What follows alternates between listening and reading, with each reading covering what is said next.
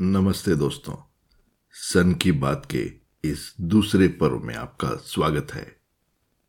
कोशिश रहेगी कि हर एक एपिसोड में कुछ तथ्य पेश कर सकूँ, जिन पर गौर करना ज़रूरी है। अब आते हैं भ्रष्टाचार पे। ऐसा लगता है कि चारों तरफ़ भ्रष्टाचार के खिलाफ आक्रोश है, लेकिन सिर्फ़ लगता ही है। उसका प्रमाण दूर दूर तक दिखाई नहीं देता। आप बोलेंगे कि यह क्या बात हुई? लेकिन थोड़ा सोचिए, थोड़ा देखिए। आपको सिर्फ़ आवाज़ें सुनाई देगी। इस आक्रोश का कोई प्रमाण खोजने पर भी मिलना मुश्किल है। जब कोई पुलिस वाला ट्रैफ़िक सिग्नल तोड़ने पर रोकता है तो उसके कुछ कहने से पहले कईयों का हाथ अपने जेब की तरफ़ बढ़ता है। यही भ्रष्टाचार को आठों पहर कोसने वाला, जब अपने पे आ जाती है तो रिश्वत देकर छुटकारा पाने के लिए उतावला हो रहा है। क्यों? इसीलिए मैंने कहा कि भ्रष्टाचार के खिलाफ सिर्फ़ आवाज़ें सुनाई दे रही है। उन आवाजों को हकीकत में बदलने वाली हरकतें नहीं दिख रही। हर किसी को लगता है कि नाके पर खड़ा पुलिस वाला ईमानदारी का पुतला हो। बाकियों से वह सख्ती से पेश आए सिर्फ़ मुझे छोड़कर। यह कौन सा सपना है? यह कौन सा तर्क है? यह भ्रष्टाचार नहीं तो और क्या है? कोई अपना जन्मदिन मनाने के लिए रात 12 बजे फटाखे फोड़ता है।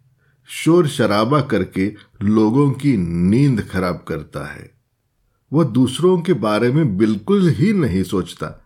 उसे बस अपनी पड़ी है। और जब व्यवस्था इसके बारे में नहीं सोचती तो इसे बुरा लगता है।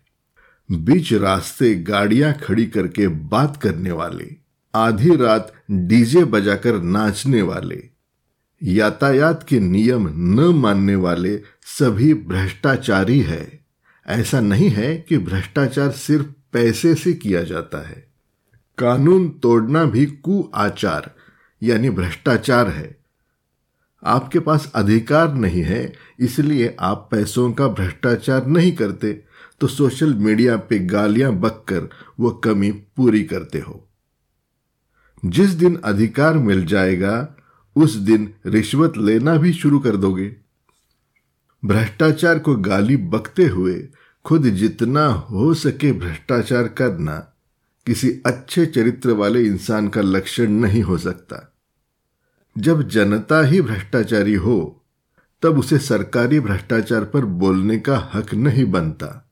वो एक मज़ाक बन जाता है।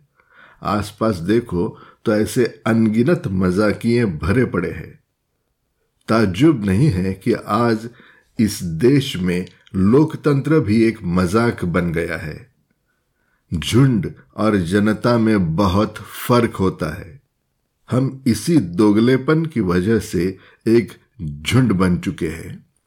अपनी थोड़ी देर के मज़े के लिए दूसरों को परेशान करने वाले कतई देश प्रेमी नहीं हो सकते। ये लोकतंत्र की नाजायज अवलादे हैं। लेकिन अभी भी जागने का समय है। अभी भी ये बदला जा सकता है।